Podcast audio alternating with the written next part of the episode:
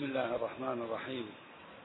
الحمد لله الحمد لله رب العالمين، والصلاة والسلام على محمد وعلى آل بيته الطيبين الطاهرين. اللهم صل على محمد وآل محمد، واللعن الدائم على أعدائهم أعداء الدين من الآن حتى قيام يوم الدين. في ضمن سلسلة من الأبحاث التي عنونت بعنوان لماذا الضبابية وما هي أسباب وأسرار هذه الضبابية، وأن لهذه الضبابية ضريبة كبرى، وذلك لأنه ينجر جزء من الشرائح بسبب هذا الإبهام أو الغموض إلى عاقبة غير ممدوحة. وقد بينا أنه لون الضبابية يكون على نحوين، قد يكون بنحو الاستنكاري وقد يكون بنحو الاستفهام. والاستفهام وإن كان بالوهلة الأولى ممدوح، بل طريقة كل عاقل أنه يبتدئ بظاهرة الاستفهام، لكن البقاء على مرحلة الاستفهام لا سيما في الأمور الخطيرة ليست عاقبتها على خير، ولا بد من معالجة هذه الآفة، آفة الاستفهام، بعد الفحص والتدقيق. أشرنا إلى جملة من الأسباب التي هي كانت ربما بعضها عوامل في هذا الأرباكل في منظومة الإمام المهدي، كما تقدم الإشارة إليها سابقا.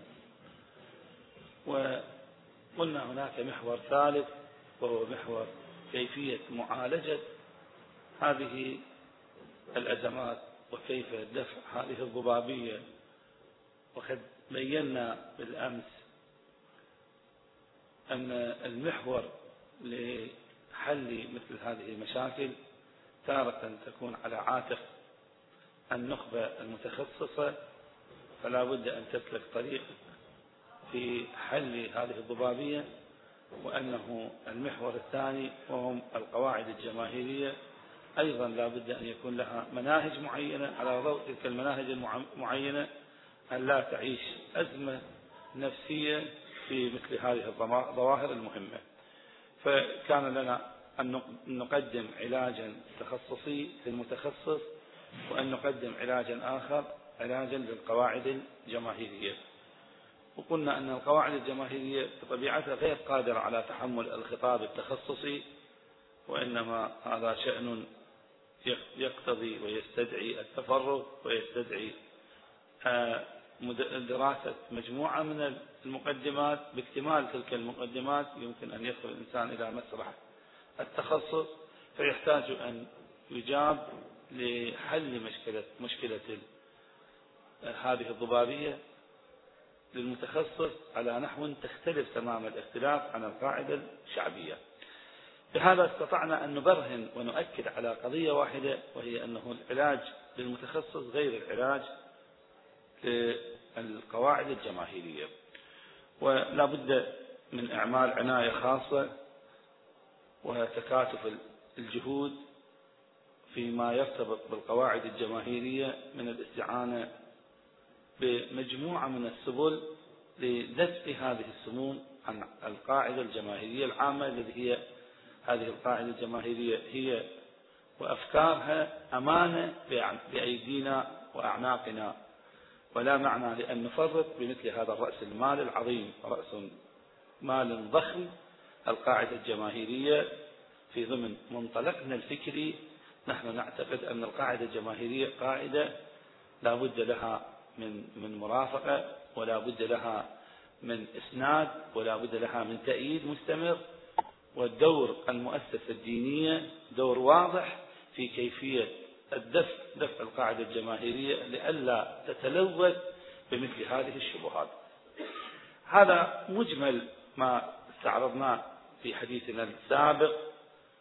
وأخيرا أنا سأذكر أسباب وما هي المعالجات لقضية مثل هذه القضية الخطيرة، وهي قضية ضبابية الإمام المهدي. نعم، ربما في أثناء الحديث أنا قد استعرضت بعض هذه الأمور، وتأكيدي سيكون بالدرجة الأولى ومحط نظري بالدرجة الأولى إلى المتخصص، أما غير المتخصص سيكون منظورا إليه، لا أنه عكوف عن معالجة القواعد الجماهيرية، وإنما وهجران الالتفات إلى القواعد الجماهيرية. قلنا المؤسسة الدينية واضحة الرؤية في هذا المضمار، فهي تتكفل وتتحمل المسؤولية وترى أن هذه وظيفة على نحو الوجوب لا وظيفة على نحو الرجحان. في في الذوبان في القاعدة الجماهيرية وفي حل مشكلة الأزمة عند القاعدة الجماهيرية. أنا الآن لست في صدد إشارة إلى أنه دور المؤسسة الدينية فيما يرتبط من أدوار وصيانات لألا تقع القاعدة الجماهيرية بالاضطراب الديني. وبس أشير إشارة سريعة، الأخوة في بحث كتب الضلال يقدرون يحصلون ضالتهم، وكيف أن المؤسسة الدينية اهتمت لا من باب الرجحان كما قلت بل من باب الإلزام، ترى إلزاما عليها أن تتكفل لئلا توقع القواعد الجماهيرية في الاضطرابات الدينية وفي الاضطرابات النفسية. وأكدت المؤسسة الدينية، وهذا لعله تنفرد به المؤسسة الدينية على غيرها من المؤسسات الفكرية، أن المؤسسة الدينية أكدت عدم جواز تقاضي الأجر، لا الأجر المادي ولا الأجر التكريمي، في مسألة الحفاظ على القواعد الجماهيرية، إلى حد أنه صدرت الفتوى عدم جواز أخذ المال أو شيء من هذا القبيل في مسألة التبليغ وفي مسألة بيان الحلال والحرام، وعد هذا من الواجبات ولا أنه من الرجحان، وليس فيه جنبة فضل من المبلغ على القاعدة الجماهيرية. إذن أنا ذكرت هذا بعنوان ما بين قوسين أن المؤسسة الدينية ترى من وظائفها أن ترفق وتأخذ بيد القاعدة الجماهيرية، ولا يمكن أن يكون دور المؤسسة الدينية دور الابتعاد عن القاعدة الجماهيرية، بل دورها دور الأخذ باليد، وأن تواصل بإجراء كل السبل لصيانة عدم وقوع القاعدة الجماهيرية في اضطراب فكري. وسنرى من ملاحم هذا المعنى أنه لما ترى المرجعية إذا ظهر إذا ظهرت البدع فعلى العالم أن يظهر علمه، هذا اللون الذي بأدنى مراجعة للعمود الزماني للمؤسسة الدينية المتمثلة بالمرجعية نرى أنها دائما دورها دور الاستجابة، لكن دور الاستجابة مع رعاية جميع الأمور المحيطة في البين. ومما يؤكد أن المؤسسة الدينية لم تتخلف في يوم ما أن هذا الميراث الواصل إلينا مع كثرة وشراسة الهجوم الوارد من قبل المخالف لا زالت القاعدة الجماهيرية بخير. هذا أهم مؤشر أن هذه القاعدة الجماهيرية أكو يد تأخذ بيدها، غايته يد قد احنا لا نتعامل بمفردة الإعلام، بحيث أنه الغائب من الخارج لما ينظر إلى هذه إلى هذا المشهد يظن أنه القاعدة الجماهيرية تتحرك من دون أن يكون هناك دفع من قبل المؤسسة الدينية. الأمر ليس كذلك، وإنما المؤسسة الدينية حاضرة، لكن حاضرة من دون أن تدخل في ضمن المزايدات الإعلامية. هذا موقف المؤسسة الدينية في الالتفات إلى القاعدة الجماهيرية. أكدت أن المؤسسة الدينية في ضمن التفاتها إلى القاعدة الجماهيرية في ضمن بحث كتب الضلال، في, في ضمن مباحث عدم جواز أخذ الأجرة، في ضمن أنه إذا ظهرت البدعة فعلى العالم أن يظهر علمه، في ضمن الواقع الميداني الخارجي. كل هذه شواهد وقرائن على أنه هناك التفات من قبل المؤسسة الدينية للقاعدة الجماهيرية. وإن شاء الله سنشاهد في ضمن هذا المخاض كيف أن المؤسسة الدينية ستلبي حاجة القاعدة الجماهيرية، وكيف أنها ستنير المصابيح والأضواء على أن لا يتعثر فرد في داخل المؤسسة العامة الجماهيرية. ويرى وترى المؤسسة الدينية أنها جزء من هذه القاعدة الجماهيرية، لا أنها أجنبية وبمعزل عن القاعدة الجماهيرية. وهذه تشكيلة تشكيلة دينية، يعني تشكيلة مهمة لا بد من الالتفات إليها. المغالطة التي تحصل من بعض الفضوليين والمتطفلين والأجانب الذين هم بعيدين تماما عن المشهد الديني، نسمع بعض الغلط، يعني المغالطات وبعض اللغط في الخارج أن المؤسسة الدينية كذا، هذا كذا، هذا كله لا أساس له. وإلا أنت اليوم إحنا بوضوح نرى المؤسسة الدينية هي التي تحتل المرتبة الأولى في القواعد الجماهيرية. إشارة بسيطة من المؤسسة الدينية تستجيب إليه في الملايين من الناس، أي اتجاه سياسي، أي حركة سياسية، أي شيء آخر قادر على أن يحرك المؤسسة الدينية. هذا لا يحصل جزافا ولا يحصل ارتجالا، وإنما يحصل على أساس معايير معينة، هذه المعايير محفورة. إذن ليس حديثي، يعني هذا لا يكون يفسر غبن للقواعد الجماهيرية. يعني لما أصرف حديثي في هذا اليوم إلى الجانب التخصصي لا يعني أنه بخسا في حق القاعدة الجماهيرية وزهدا في حق القاعدة الجماهيرية وعدم اعتناء للقاعدة الجماهيرية، ليس الأمر كذلك كما هو واضح، إنما الأمر على العكس أدل. نحن نلتفت إلى قواعد تخصصية، هذه القواعد التخصصية لها دور مشرف في ترجمة رؤى المرجعية، رؤى القيادات الدينية، وتنزيلها بشفافية واضحة إلى القواعد الجماهيرية. نحتاج إلى الحد الوسط، نحتاج إلى الوسيط، المؤسسة المترجمة لإرادات فكرية للمرجعية وتنزيلها إلى القواعد الجماهيرية بشكل شفاف وبشكل جميل وبشكل لطيف. ومن ضمن أبناء المؤسسة الجماهيرية ينزل فالتشكيلة مرتبة ذات قوالب ثلاثة من الرأس. طبعا هذا التقسيم تقسيم اعتباري، ليس المقصود تقسيما حقيقيا، يعني لا نريد أن نقول عندنا رأس وهو غير الجماهير. الرأس من الجماهير، الرأس فرد من أفراد الجماهير، لذا يتأثر تأثر كاملا بالرؤى الجماهيرية. نرى أنه يتجاوب ويتفاعل مع القواعد الجماهيرية كفرد من أفراد القاعدة الجماهيرية. من هذه الجهة هو مو وصي بعيد عن القاعدة الجماهيرية، بل هو في متن القاعدة الجماهيرية. خرجت كثيرا عن هذا، بس كل هذا على سبيل الدفع والدخل، دفعا لمن يريد أنه يتصيد بالماء العكر بأن المؤسسة الدينية ليس لها موقف واضح اتجاه ما يحدث في ضبابية قضايا مرتبطة بالإمام المهدي. الأمر بالعكس تماما، غايته نحن نعترف مسبقا نحن لا نزايد على الإعلام، نحن لسنا رجال إعلام ولسنا رجال دعاية، وإنما نحن ناس ملاك قلوب وأرواح، نطلب الروح ونطلب القلب ونحرك التحركات الضرورية لأجل الحفاظ على دين الناس. هدفنا هو الحفاظ على دين الناس، بس قد لا نعتني للإعلام، قد لا نعتني للأمور الأخرى. هذا لا يعني التخلف عن الموقف. إذن حديثي سيكون حديث القاعدة التخصصية. أشرنا إلى بعض السبل، أعيد بعد ذلك كيفية المعالجة، لكن أريد اليوم أستعرض مفردة من المفردات لأجل أجعلها نموذج للتطبيق للقواعد التي أسستها سابقا. أنا في الحقيقة في بياني لمشكلة الضبابية الموسوعة المهدوية وكيفية المعالجة ذكرت قضايا تنظيرية. أريد أنزل هذا القالب التنظيري على القالب العملي، فراح أذكر نموذج حتى نرى. طبعا نماذج كثيرة، أنا بالأمس أشرت إلى نموذج وكان بناء أشبع هذا النموذج، مريت عليه مرور سريع.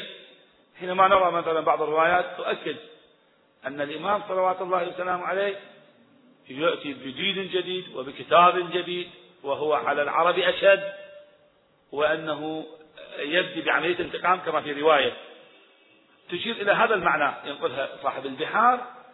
وعندنا روايات كثيرة في الطرف المقابل أنه الإمام يأمر بالقرآن، يأمر بإحياء السنة، يأمر باستعادة القيم الذي بثها رسول الله، لا أنه يأتي بكتاب جديد. هذه المفارقة بين الروايتين ربما عند بعض أصحاب الأغراض النفوس المغرضة يسعون التركيز على القائمة الثانية الأولى تاركين القائمة الثانية. احنا نريد نأسس منهج لمتخصص لا معنى أن ننظر إليه بالنظرة التجزئية. بالأمس أنا أشرت إلى النظرة التجزئية، يعني أنه أكتفي بالرؤية رواية بعيدة عن الروايات الأخرى.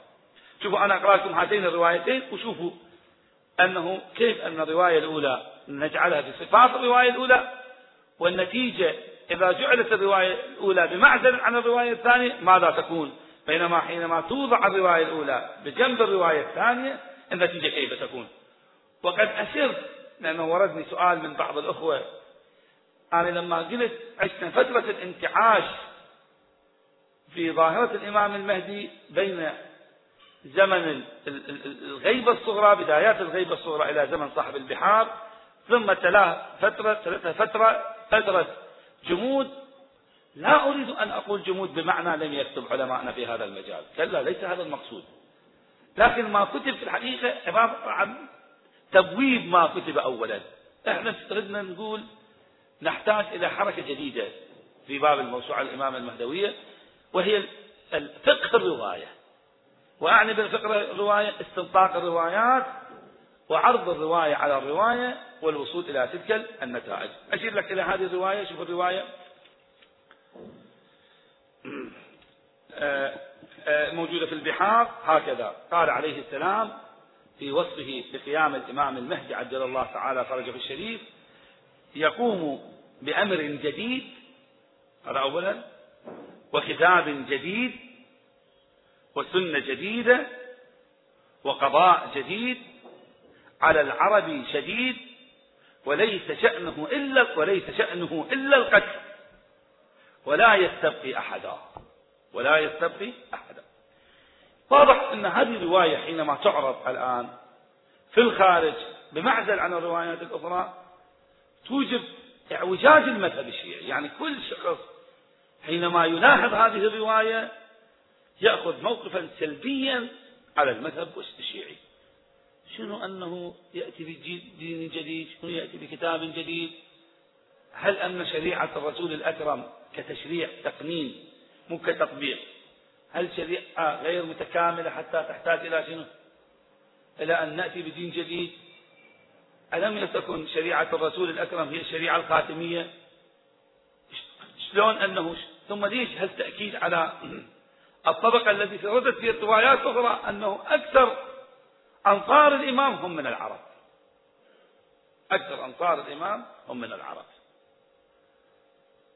هذا الذي احنا استثناه وقلنا لا يمكن أن تنظر الرواية مجزأة عن الروايات الأخرى، بل لا بد أن تنظر في بجنب روايات أخرى. بل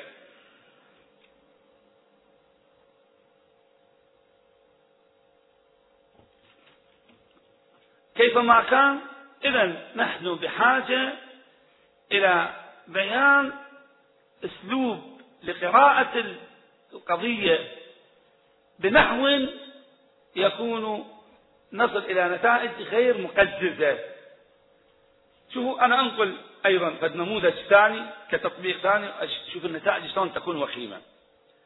نرى أن بعض الباحثين ينقل هذه القضية، يقول إذا كان قضية الإمام المهدي قضية مهمة بهذا بهذا المستوى من الأهمية، حتى أنه ورد في روايات أن الذي لا يؤمن بقضية الإمام المهدي لا يؤمن بيه، عن الرسول الأكرم: الذي لا يؤمن بقضية الإمام المهدي لا يؤمن بيه، والذي لا يؤمن به فهو قد كفر، روايات قد كفر. هذا اللسان وهو لسان ليس بقليل. المستشكل يقول إذا هتش مستوى حجم قضية بهذا المستوى من الحجم، شلون لا نرى له انعكاس في القرآن، وشلون لا نرى له انعكاس عند البخاري، يدخل عند البخاري. يقول هذا الباحث: أنا لما أتصفح روايات البخاري لا أرى في روايات البخاري ولا مورد واحد يحدثنا عن قضية الإمام المهدي، فهذا دليل على أن قضية الإمام المهدي قضية مختلقة، ليس قضية لها أسس دينية. أما الأمر الأول المبتدأ، وهو أنه الإمام المهدي لم يكن مذكورا في القرآن. احنا قد بينا الذي هو بمعزل عن الفهم القرآني قد تنطلي عليه مثل هذه الشبهة. ليش؟ يتصور أن القرآن تبيان لكل شيء، يعني تبيان حتى للتفاصيل. شيء سريع أمر الأمر، أليس شيء مثل الصلاة الذي ورد في حق التشريع تفاصيل الصلاة هل ذكرت في القرآن؟ وين ذكر لصلاة الصبح، صلاة الظهر، صلاة الكذا؟ الصوم أريد في فيه في عموميته تشريع، لكن في تفصيل في تفصيله وأنه إمساك عن أي شيء هل ورد في ذلك؟ وهكذا تقريبا معظم التعاليم الدينية الذي يلتفت إلى القرآن يرى أن القرآن القرآن ليس كتاب تفصيلي، وإنما القرآن بيان الخطوط الفكرية العامة. إن قلت إذا كان الأمر كذلك لماذا نرى أحيانا أنه القرآن يتحدث عن قضايا تفصيلية؟ الجواب: القرآن جمع بين خصلتين، يعني بالتالي هو كتاب أنزل على قوم، لابد أن يناغي المستوى لذلك القوم، لابد أنه يعيش القرآن في ضمائر هؤلاء الذي خاطب أو خاطب القرآن هذا القوم. فإذا هو بين بين كماشتين، من جهة هو مضطر إلى أن يوجه خطابه خطابا على سبيل القضية الخارجية، فدخلت في الفكرة قضايا تفصيلية في بعض المجالات، لكن يا مجالات المجالات التي تدخل في سياق شأن النزول عبر عنها. وفي جهة أخرى لأجل أن يبقى القرآن له كتاب خالد لابد أن يتحرر عن ظرف الزمان والمكان، لأنه إذا تكلم على أفق الزمان والمكان سينحصر في ماذا؟ في ظرفه، لا يمكن أنه يمتد ولا يمكن أنه يشمل آلاف السنين. الآن أكثر من ألف وأربعمائة سنة ألف كذا القرآن قد نزل، لا زال هو حي. ليش لا زال هو حي؟ لأنه ليس قرآن منزل على نحو القضية الخارجية، وإنما قرآن منزل على نحو القضية الحقيقية.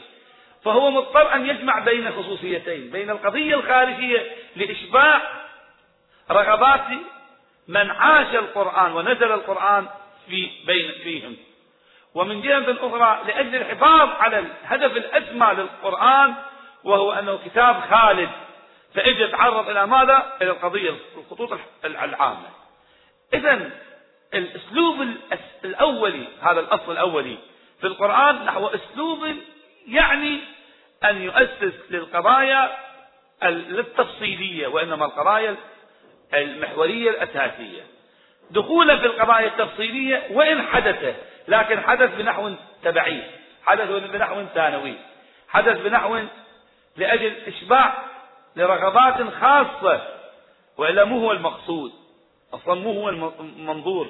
كل النظر إلى الخط العام، الخط المحوري.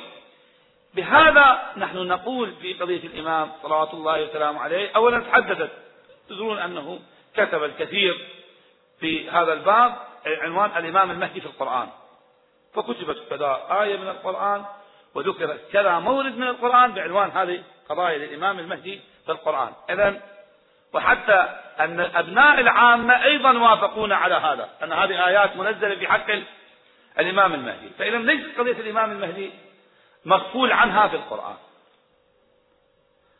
أما ما قلته ثانيا من كون أن البخاري لم يتعرض إلى قضية الإمام المهدي، هذا أنا أريد أأكد عليه، أبين لك. شوف ال... إحنا لما نريد نعالج قضية معينة ينبغي أن تعالجها وفق آليات معينة. أنت تدري أن البخاري تاريخ نشوءه في أي فترة؟ البخاري نشأ في فترة الإمام الصادق صلوات الله وسلامه عليه. كان المعلم الأول كما ورد في كتب معاجم اللغة بمعاجم التاريخ أن الإمام الصادق كان يحضر عنده أكثر من تسعمائة طالب، كلهم يقول حدثني جعفر بن محمد الصادق.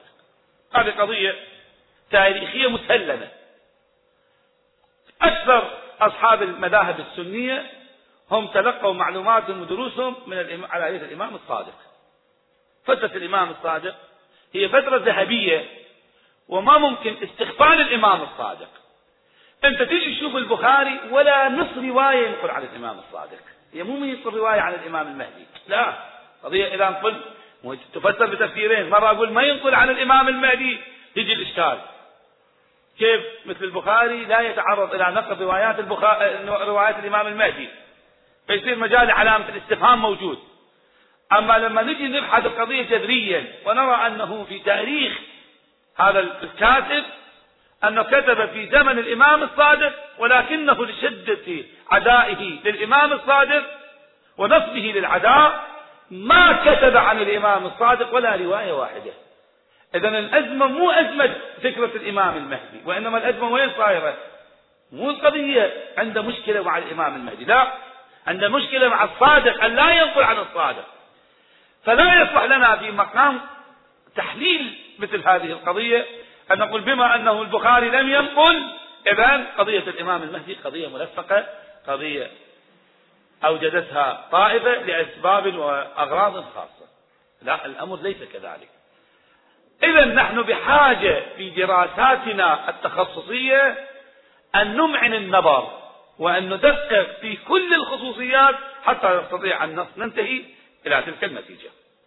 هذا كله نموذج آخر على ماذا؟ على اعوجاج الدراسة التخصصية، وعلى أن تدرس الدراسة التخصصية دراسة مبتورة، أن لا تكون هناك إحاطة بكل ما له دخل ومدخلية في هذا الأمر. نموذج ثالث، والذي أنا اليوم في صدد تفعيل هذا النموذج الثالث، هو ما رأيت من روايات في بيان أسرار غيبة الإمام. عنوان البحث إذن اليوم أسرار الغيبة.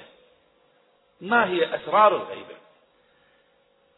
برفض وتتبعي لهذه القضية أنا وقفت على ثمانية عناوين أعتبرها العناوين الثمانية في قضايا الإمام المهدي.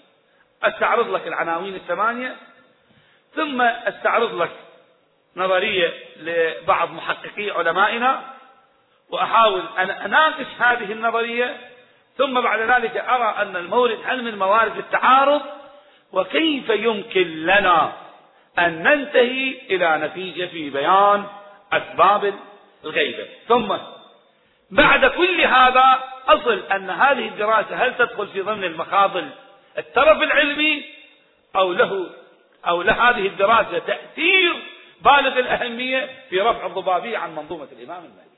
كلامي خلي يصير واضح. أعيد هذا الذي بينته. أقول الآن أنا راح أبين في ضمن رصد أسباب ظهور غياب الإمام صلوات الله وسلامه عليه، وسأذكر لك ثمانية عناوين مستلة من الروايات. هذا أولا، فالسرد الأولي.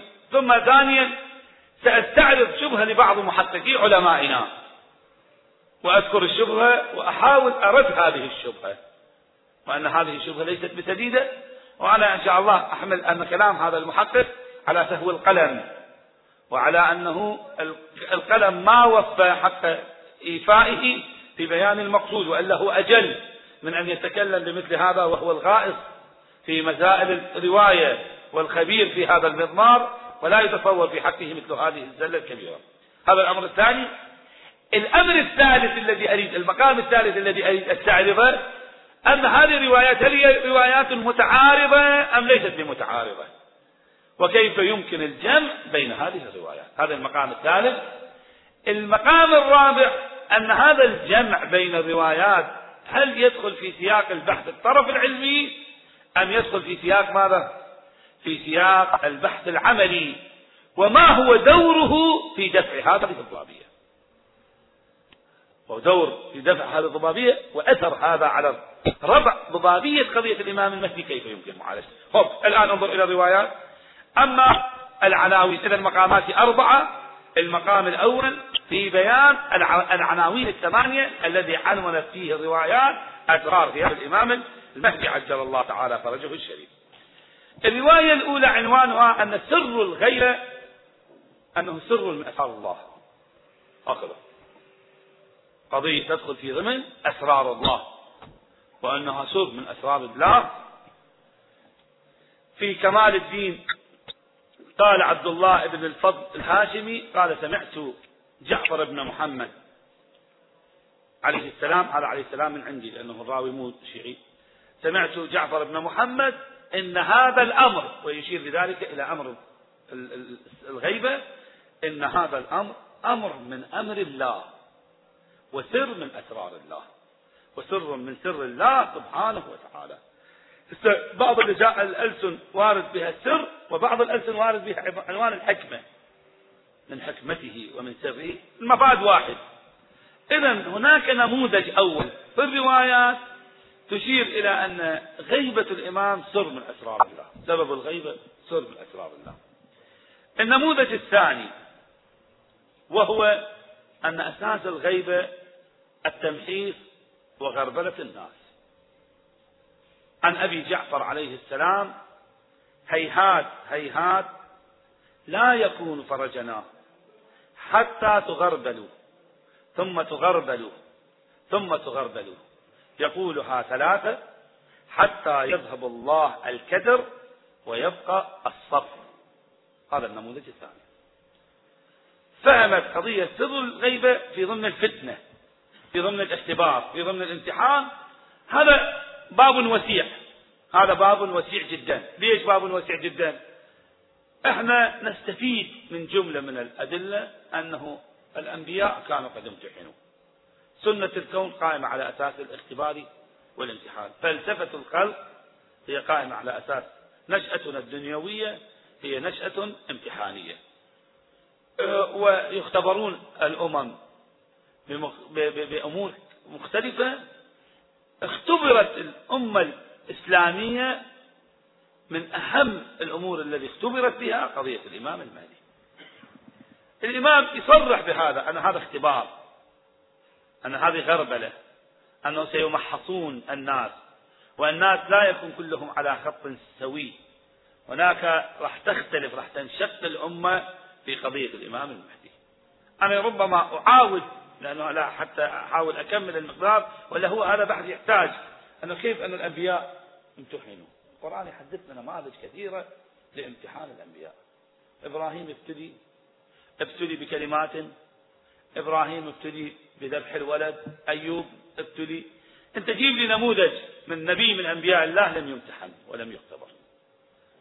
وقد بينا بجلسة سابقة أساسا أن الكمال الذي وصل إليه الأنبياء ليس بالكمال الذاتي، يعني مو اصطفاء ذاتي، وإنما اصطفاء اختباري، لأنهم امتحنوا وأدوا الذي عليهم وقاموا بكل ما بوسعهم من أداء، لذا حينئذ وصلوا إلى تلك المقامات.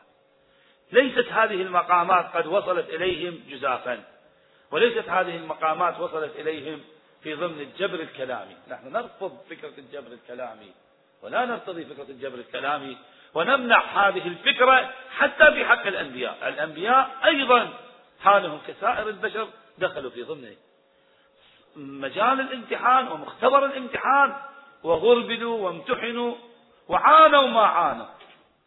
بمعاناتهم استطاعوا أنه يصلوا إلى هذه المراتب العليا. إذن النموذج الثاني، اللسان الثاني، هو لسان الغربلة ولسان الامتحان. إذا ممكن لايت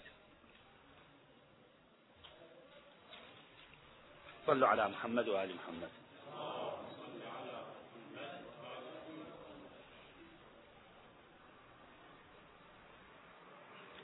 النموذج الثالث المذكور أيضا في مجال سر من أسرار الغيبة، وهو القتل والموت. ورد الخوف، والإمام الذي يخاف لا معنى لأن يكون إماما. الجرأة في التمريض للإمام، بحيث أن الإمام إذا حدث تكليفه بأنه يغيب لأجل الخوف يعتبر هذا منقصة. حقيقة الخوف ليس المراد الخوف على نفسه، هذا رؤية تصديقية بضمن الروايات الكثيرة، وأن الأئمة الأطهار صلوات الله وسلامه عليهم قد بلغوا مراتب من الكمالات والجمالات. الخوف على ماذا؟ على مشروع. الآن هو ناهض بمشروع. تدري شنو مشروعه؟ إبقاء الدين، الحفاظ على الدين. مشروع الإمام مو مشروع فردي، ولا مشروع ذاتي، ولا مشروع شخصي، وإنما مشروع عام، مشروع شنو قلت لك، مشروع امتداد لمشروع الأنبياء. أنا بالأمس أشرت قلت أساسا لماذا الإمام غيب؟ ليش ما فرض له الولادة بعد ذلك؟ سؤالي لماذا فرض الولادة؟ لم تفرض له الولادة بعد ذلك. أنا بس فرضت الولادة بعد ذلك صار هناك فقدان في خط الإمام. الإمام لما تجي الروايات، بالأمس أشرت الروايات الذي أشارت إلى أنه ابن فاطمة. قلت يعني شنو ابن فاطمة؟ الذي يحدث بالنسب هو يجي ينطي هوية شخصية للإمام، هدف هذا أو هدف إعطاء خط فكري للإمام. الروايات تجي تقول تقول فكره فكر فاطمة، فكره فكر علوي، فكره فكر حسني، فكره فكر حسيني. لما تقول رواياتنا أنه ابن الحسن، ابن الحسن يعني مو يعني ابن الحسن نسبا، وابن الحسين يعني مو ابن الحسين نسبا، وإنما ابن الحسين بفكره، ابن الرضا كما في بعض الروايات. يعني شنو ابن الرضا؟ يعني غائب، ابن الكاظم في أي شيء. احنا في المناسبة يعني أكو بحث ما رأيته بوضوح في كلماتهم، هل أن الإمام يسجن أو لا يسجن؟ أنا بالأمس أشرت قلت من الأمور الملفتة للانتباه أن الإمام سيفر من المدينة المنورة باتجاه مكة، وروايات دالة على ذلك. وقلت هذا لا يعد منقصة، فرار الإمام لا يعد منقصة. بينت أن الإمام صلوات الله وسلامه عليه لما يشير إلى الحرب، قلت أنا ليس المقصود من حرب الإمام بمعنى الحرب الهجومية، ليس للإمام حرب هجومية أصلا، ما له معنى أن نصف للإمام حرب هجومية، بل الروايات على العكس أدل. شنو يعني؟ الإمام لم يحارب، الإمام بعد ما يعلن دعوته إلى أن يباشر في عملية الدخول في الحرب هي عبارة عن فترة زمنية طويلة، مو فترة قصيرة. يعني المسجل هناك فترة طويلة بين إعلان الإمام وبين القيام، قيام الإمام، مو إعلان الإمام معناه قيام الإمام، ما كنت فورية، هناك فترة زمنية. هاي الفترة الزمنية شو يسوي بها الإمام؟ يبدي يعد، يعد العمل الإعلامي، يعد العمل التبليغي، يعد العمل الفكري، يعد للمشروع العالمي. هذه فترة فترة كثير من الناس يرجعون إلى صوابهم. وقد بينت أن الشيعة بشكل عام كقاعدة جماهيرية، استشهاد الناس اسمعنا شغل، القاعدة الجماهيرية العامة الشيعية تتجه إلى صوب الإمام في هذه الفترات. أول من يتجه القاعدة القاعدة الجماهيرية الشيعية تتجه برمتها إلى هذا. ليش؟ عندها صمامات أمان. من نشأت صمامات الأمان؟ هذه قضية عاشوراء، هذه قضية المشي إلى الحسين، هذه صمامات، هذه هذه امتداد لقضية الإمام المهدي. لذا احنا لما نقول ينبغي، شوف ايش قد أنا أعرف بعض أهل الفضل بشيء يذكر يعني لمناسبة أنا أبين هذا المعنى حتى أنه أرسخ في الأذهان. بعض أهل الفضل ممن عايشناهم من الطبقة الأولى في الفضل العلمي، هذا لما تكلمه يقول أنا ما عندي مجال أنه أنام، ما عندي مجال أمارس أبسط حقوقي اليومية لتأليفاتي وكتاباتي، لكن لما تصير قضية المشي إلى كربلاء يقول أنا أترك، ما أدرس، الدرس وضع درس، يقول أساسا الدرس لا يكون له طعم إلا في ضمن المشي إلى كربلاء. شنو دليلك؟ يقول يضحك لما سأله شنو دليلك، يقول الوجدان خير دليل على ما أقول، أنا ألمس بركات هذا العمل، تطالبني بدليل علمي؟ أنا وجداني أعيش، أنا أعيش الظاهرة، أنا ألمس هذه الظاهرة. هذا في الحقيقة هو الذي نعبر عنه التدفق الجماهيري نحو قضية الإمام المهدي. كما نسير إلى الإمام الحسين، الحقيقة السير إلى الإمام المهدي، استعداد للإمام المهدي، هذه مو حركتان، هذه حركة واحدة، هذه مو خطوتان، هي هذه خطوة واحدة، خطوة متممة، لأنه النضج، التحصيل، الفلتر وتحصيل عدم السقوط يتم عن طريق السير إلى كربلاء. إذن في قضية الإمام المهدي حينما وردت روايات القتل لا يعني بمعنى الجبان، وإنما بمعنى حرصه. ولا شنو قيمة يعني بدن الإنسان؟ أدري أنت شلون تسمح لنفسك، أنت فرد عادي، الآن لا يخيروك بين أنه تحافظ على دينك وبين أن تضحي ببدنك. فرد عادي من عندنا مستعد أن يضحي بنفسه وما يملك وما يجوز كله لأجل الدين. وإمام منصب من قبل الله به ميزات الإمام، وأنه اسم الله، وأنه مجمع كمال الله وصفات الله. وهذا نتصور في حقه أنه لا يقوم بدوره لأجل أنه يخاف. إذن ليس المقصود من الخوف بالمعنى الذي نحن نفهمه الخوف ال... ال... ال... ال... ال... وإنما خوف خوف على العقيدة، خوف على الدين. هذا هو الذي أشارت إليه الرواية، هذا النموذج الثالث الذي أشارت إليه الرواية. النموذج الرابع وهو الفرار من بيعة الطغاة، هذا النموذج الرابع. هذا النموذج ورد في الرواية عن أبي عبد الله الصادق صلوات الله وسلامه عليه صاحب هذا صاحب هذا الأمر: تعمى ولادته على الخلق. تعمى بمعنى أنه تغيب. هنا العميان هم عن مناسب جدا أن أكد مع كل لفظة من هذه اللفظات، لأن هذه هذا الذي عبرت عنه فخ الرواية. لماذا تعبر الرواية تعمى؟ لماذا لم تعبر بلفظ آخر؟ أكو خصوصية لهذا. تعمى ولادته على الخلق لئلا يكون لأحد في عنقه بيعة إذا خرج، لئلا يكون في عنقه بيعة إذا خرج. هنا يجي استفهام: ألم يكن الإمام الكاظم، ألم يكن الإمام الحسن قد بايع؟ هل بيعة الإمام الحسن بيعة فيها منقصة؟ إذا لم يكن فيها منقصة فليكن الإمام الحجة عجل الله تعالى فرجه الشريف أيضا يبايع. وبتعبير ما هو المائز بين بيعة الإمام الحسن المقبولة عندنا وبين هذه الروايات التي لسانها ماذا؟ لسان عدم ارتضاء البيعة لأحد إذا خرج. فإذا خرج لا يكون في عنقه بيعة لأحد. هذا اللسان يحتاج، يعني هذا بحث هو في حد نفسه مستقل. أنا ذكرت بعنوان استفسار، والأخوة ملزمين أنه يملؤون الفراغ في هذا الجانب.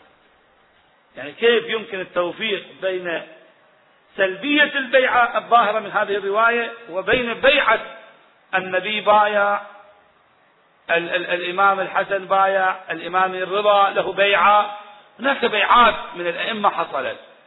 ما المقصود من هذه الرواية؟ هذا على غرار ما قلنا قبل قليل.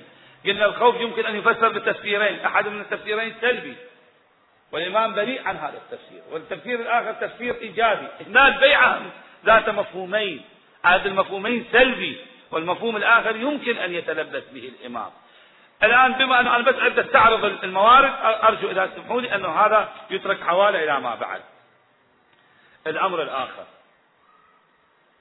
أنه البيعة ورد في بعض الروايات، الغيبة عفوا، ورد في بعض الروايات عبارة عن سنة إلهية، هي سنن الأنبياء، أن لله سنة في الكون وهو غيبة بعض أوليائه. هذا ما نستفيده؟ هذا نستفيده أن الإمام صلوات الله وسلامه عليه ينظر للإمام المهدي بسنن بعض الأنبياء كالخضر، ينظر بهذا، ينظر بغيبة بعض الأولياء كموسى، مع أن موسى غاب فترة من الزمن. يريد يقول أن ظاهرة الغيبة ليست ظاهرة شاذة، وليست ظاهرة الغيبة ظاهرة نادرة مختصة بالإمام صلوات الله، بينما هي داخلة في سياق ماذا؟ سنن الله. هذا النموذج الآخر الذي أقرأ لك نص في هذا المجال أيضا عن الإمام الصادق صلوات الله وسلامه عليه: إن للقائم منا غيبة يطول أمدها، فقلت له يا ابن رسول الله ولم ذلك؟ لما هذه الغيبة؟ لما ذلك؟ قال: لأن الله عز وجل أبى إلا أن تجري فيه سنن الأنبياء في غيباتهم، أبى إلا أن تجري فيه في الإمام سنن الأنبياء في غيب في غيباتهم، وأنه لا بد له يا سدير من استيفاء مدد غيباتهم. هذه مسألة أخرى. وأنه لا بد له يا سدير، رواية عن سدير، ورواية سبير صحيحة السند، يقول وأنه يا سبير لا بد له من غيبة فيها استيفاء لمدد غيباتهم. الآن هذا البعض يحاول أنه يقول إذا عذرنا نحسب غيبات الأنبياء ربما يمكن لنا تحصيل هذه. أراد التشبيه من حيث الكم أم أراد التشبيه من حيث الكيف؟ كيف غيبته؟ يعني للخضر غيبة غير غيبة موسى، ولموسى غيبة غير غيبة لنبي آخر. إن الإمام الحجة استوفى جميع أنحاء الغيبة، يعني غيبة فيها التكامل العلمي، غيبة فيها أنه الرقي والعروج إلى الله كما في غيبة موسى. موسى لماذا غابت؟ طلب العروج إلى الله، يقول أنا في هذه الفترة التي غاب ثلاثين يوم بعد ذلك مدها بعشرة أيام. هذه غيبة شنو كان المقصود منها؟ يعني عنوانها إلى إلى قومه بأي عنوان عنوانها؟ قال هذه غيبة يراد منها العروج إلى الله، ولذا هو أول شيء أشار بالثلاثين يوم، بعد ذلك أملى بماذا؟ بعشرة. استثناء شيء يذكر، لا بأس أن أشير لك المطلب، أنا أريد أمشي سريع بس تستحق بعض النكات العلمية أن نقف معها. أكو خطاب بين موسى وبين الله، موسى يخاطب الله مستفهما في قضية السامري، يقول له خب إما السامري قد خلق العجب، هو الذي خلق العجب وصارت فتنة عجل السامري، لكن كيف كان لهذا العجل خوار صوت؟ من الذي جعل في السامري في عجل السامري الخوار والصوت؟ الله يقول له أنا جعلت هذا، أنا جعلت الخوار في عجل السامري وذلك لأفتتن الناس. فتلتفت إيش دعتي؟ هذا الذي أنا أريد أبينه من سنن الله، لابد أن نعرف قانون الله شلون ماشي. هذه الرواية رواية مهمة، هذه الرواية صحيحة السند. يقول له أنه سامري، هو طبعا سامري كان له خصوصية من المقربين، كان لموسى، وأنه أخذ قبضة من كذا وألقى بعدما صنع العج وألقى فيه الكلام في هذه الخصوصية. يقول له كيف كان له الخوار، يعني صار صاحب صوت. تدرون أنه عجل السامري كان ذات صوت يعطي صوت، يعني هو خلقه وهو أعطى صوت، فلذا الناس اعتقدوا بأنه هو الله لما له من شنو؟ من مقام. موسى يسأل الله يقول له يقول له خلق السامري خلق العجل على يد السامري أمر فهمناه، لكن إيجاد الصوت من من؟ قال له أنا وجدت أوجدته لأفتتن الناس، لأختبر الناس. هذا مطلب. المطلب الآخر أنه بيّنت لك أن الرواية تريد تشير تريد تشير أن الإمام صلوات الله وسلامه عليه لابد له من غيبة، وهذه الغيبة غيبة فيها كل ما للغيبات الأخرى للأنبياء لابد أن تتوفر للإمام صلوات الله وسلامه. ليش؟ لأن مشروع عالمي، بمقتضى مش... عالمية مشروعة لابد أن يغمر بكل ما للأنبياء من كمالات. ومن هنا نحن نستفيد من الأدلة الكثيرة أن الإمام صلوات الله وسلامه عليه مجمع جميع الكمالات، كل الكمالات. ولذا عيسى يقول في الرواية بعدما ينزل عيسى من السماء ويصطف الناس لأداء الصلاة، ثم عيسى يقف بين يدي الإمام، الإمام أمام الجمهور، يقول لعيسى تقدم. طبعا الجمهور جزء كبير منه جمهور مسيحي، ويعرف بأنه هذا هو المسيح. شوفوا هذا أحد حركة الإمام الفكرية بعد وجود هذا الطيف الشديد من الناس مع وجود روح التعصب عندهم، لأنهم ما يسمحون أنه نبيهم لما يرونه من مقام عالي أن يصلي خلف شخص آخر. الرواية تشير أنه يصلي خلف عربي، شلون؟ أنه الغرب يستعد أن ينقاد إلى ماذا؟ إلى قيادة عربية، يصلي خلف عربي. فيقول الإمام للمسيح تقدم إلى إلى أداء الصلاة، المسيح يمتنع أقول كيف لي أن أتقدم؟ فإنه يسعدني ويشرفني أن أصطف تحته وخلفه وأن أصلي خلفك. هذه الروايات الكثيرة الواردة في هذا الباب على أن المقام الإمام نحو مقام الأنبياء، يتمنون أن الإمام الصادق يتمنى أن يصلي خلف الإمام المهدي، مو يتمنى بمعنى قضية تعارضات اعتبارية، ترى القضية مو خاضعة للأمور الاعتبارية، يعني فقط بيناتنا فيما بيناتنا احنا عندنا شنو يا بتفضل صلي ونبيع بيناتنا شيء من الأخلاقيات، لا، قضية الإمام مو خاضعة للجانب الأخلاقي بقدر ما خاضعة للجانب التكويني. يعني صحيح أن الأئمة كلهم نور واحد، هذا نفترضيه، لكن هناك آثار لبعض الأئمة لما تلبسوا به من حاله. الإمام الحسين له خاصية خاصة، شنو؟ تربته فيها الشفاء، لذا يجوز أنه نأكل بتربة الحسين، إيه؟ أما من غير تربة الحسين فكلا، ولا معنى لأن يقال كلهم نور واحد، هم على حد سواء، إذا جاز أكل تربة الحسين فلماذا لا يجوز؟ هذا أثر، لكن أثر تكويني، أنه الدعاء تحت قبة الحسين فيه تستجاب الدعوة، هذا أمر ترى خاص بالحسين، يعني غير صحيح باستجابة الدعاء، لكن الصلاة تحت الدعاء تحت قبته أثر خاص به بالحسين، أو أنه الإمام الحسين المشي للحسين له من الآثار العجيبة، يعني الإنسان واقعا لما يقرأ روايات المشي إلى الحسين يبقى في حيرة من أمره، شنو هالشدة؟ هل قد الإسلام حريص هل قد الإسلام حريص على النفس الإنسانية وغير مستعد أن يفرط في النفس الإنسانية، وأحيانا أنه شرع مثل التقية وأنحاء التقية للحفاظ على النفس الإنسانية، لكن إذا كانت زيارة الحسين فيها خطورة على الإنسان، يقول لك الروايات الكثيرة عندنا يقول له فيه خطر في زيارتي، في قضية المتوكل وأمثال المتوكل، يقول له في زيارتي إلى الحسين فيه خطر، يقول له فليكن وليكن، يعني ما له مجال بعد، تقية ماكو في قضية الحسين، هذا أثر.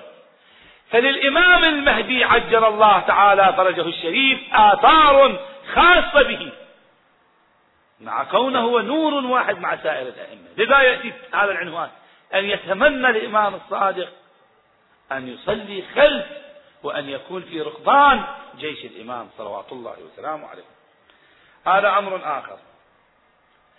مورد آخر، هذا المورد وارد في بعض الروايات، وهو أن يتأخر خروج الإمام ويصير الغيبة حتى، شوف شلون شلون رأفة هذه شلون رأفة شلون رأفة يقول تقول الرواية أنه في أصلاب الكفار نطف مؤمنة، هذه النطف حتى تحظى بسعادة الإيمان نؤخر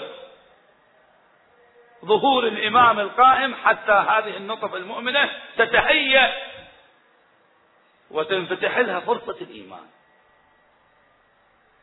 خروج المؤمنين من أصلاب الكافرين عن الإمام جعفر الصادق قد أودع الله في صلب الكفار والمنافقين نطفا لأشخاص مؤمنين، ولذا كان يحجم أمير المؤمنين، هاي القضية خب سامعينها، كان يحجم ذلك الحوار الذي حدث بين أمير ومع أحد الصحابة، قال له أنت أمير المؤمنين قد قتلت؟ قال له أنا قتلت مثلا مئة، أنت قد قتلت؟ لكن الصحابي قال أنا قتلت خمسمئة، ثم استغرب قال له كيف أنا أقتل خمسمئة وأنت تقتل مئة؟ فأجاب شنو الإمام؟ قال أنا أنظر في عيون الآخرين، فإن كان في صلبه مؤمن فأقتله حتى يبقى فرصة أنه لهذا المؤمن، أما أنت تقتل بدون أن تنظر إلى هذا. هذا طبعا في مدلول واضح أن الأئمة يسيرون في ضمن نهج، يعني اليوم البعض يزاودنا على ماذا؟ يزاودنا على قيم الإنسانية، أنت أتحداك أن تقدر تعثر نموذج واحد لمثل أئمتنا يحاول أن يبقي الكافر على أمل أنه سيكون في أصلابه من النطف الذي ستكون ستولد بعد كذا سنة إلى الإيمان. هذا النموذج ما تحصل في كل مدرسة من المدارس، هذا قيمة. إذا احنا اليوم إذا نشوف أكو خلاف ممارسات في خلاف خلاف هذا المعنى نستغرب، لأنه مدرسة الإسلام هي مدرسة الرحمة والرأفة. يقول له ولذا كان يحجم أمير المؤمنين على ولذا كان يحجم أمير المؤمنين علي عليه السلام عن قتل آباء الكفار ليولد منهم المؤمنين، وبعد ذلك يقوم بقتل كل من ظفر به منهم. وكذلك شاهدنا في هذا وكذلك لا وكذلك لا يظهر قائمنا أهل البيت حتى يخرج الودائع من أطلاب الكافرين. بعد أن يخرج الودائع، تعبير بالودائع تنشر وديعة، يعني المؤمن وديعة إلا بعد أن يخرجهم من هذا. هذا العنوان السادس. العنوان السابع، آيات في هذا الكثير عندنا، لا بأس. أنا الآن قلت لكم بس أشير إلى العناوين العامة. نعم يمكن أن يطعم بمثل الآيات القرآنية الدالة على ذلك. هذه الرواية، هذا العنوان، اسمع لي، هذا عنوان نهتم به هواية، وهو أنه الإمام صلوات الله وسلامه لا يخرج إلا بعد أن يكون هناك إفلات لكل المدارس، والكل يذعن بأنه نال شيء من الحكومة ولم يستطع أن يبث العدل. الكل، لئلا يأتي بعد خروج القائم شخص ويقول لو أحال الأمر إلي لو أنا استلمت السلطة لحكمت ولا عدلت كما عدل.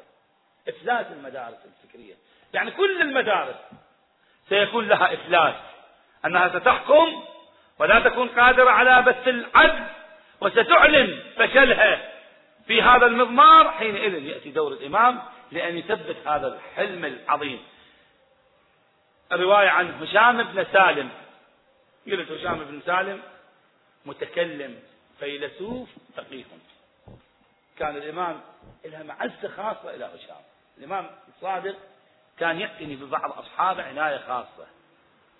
زرارة لما مات زرارة قلنا شلون أبنه، فالتأبين خاص، يعني واقعا قد الآن قل ما شوفت تأبين يصدر في حق شخص.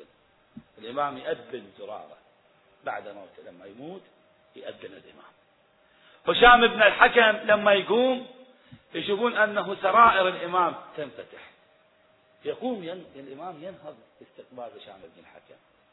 لما يستقبل هشام يحتضنه ويقول له مرحبا بناصرنا مرحبا بناصرنا، ثم يطلب من هشام بن الحكم أنه في القضية الفلانية حدثني ماذا قلت أنت في ذلك الحوار. يضحك الإمام يتبسم، شايف واحد يلتف ببعض الحكايات يقول له حدثني في تلك الواقعة شلون. هؤلاء هم الذين الإمام يعبر هذا التعبير، فوالله لولا زرارة، مضمون الرواية، فوالله لولا زرارة لضاع تراث أبي، وإن زرارة هو الذي حفظ تراث أبي. واليوم إحنا علماء يحفظون تراثنا، وأنا متأكد أن الأئمة كما ترحموا على زرارة لحيثية أنهم حفظوا لنا هذا التراث، الإمام أيضا يترحم على علمائنا لأنهم يحفظون تراثنا.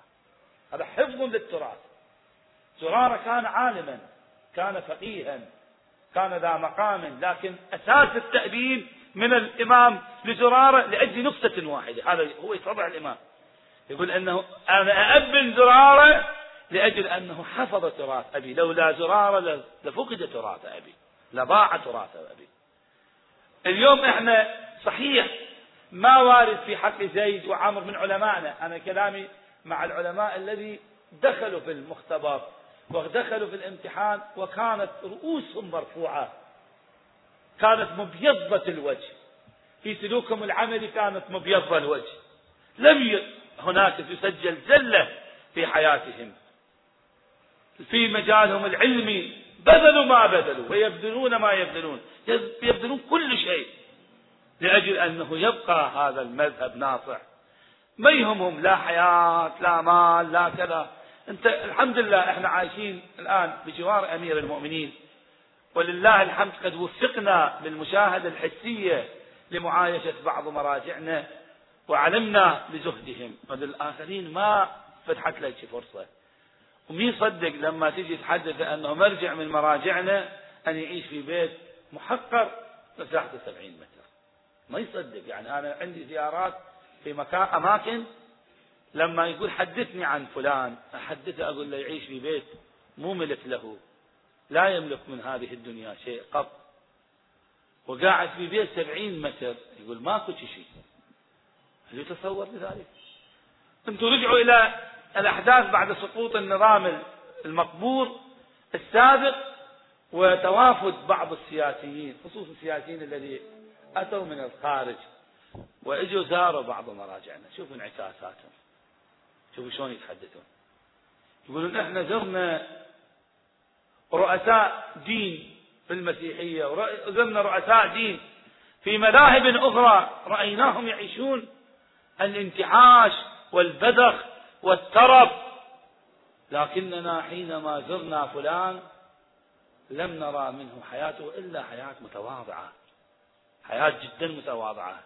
في حالات انقل اقرأوا هذا، احنا الآن قد بعض الأمور ما نظهرها بعد عمر طويل لبعض مراجعنا، إن شاء الله سنظهر بعض تلك المذكرات وشوفون شلون انبهر العالم الآخر بأن علماءنا شلون يعيشون زهد، مع أنه ما نملك لا إعلام نملك، لا تسليط أضواء على مرجع من مراجعنا، لا مستعدين أن نتكلم في المحافل العامة بما يصدر من علمائنا من سلوك طيب وطاهر.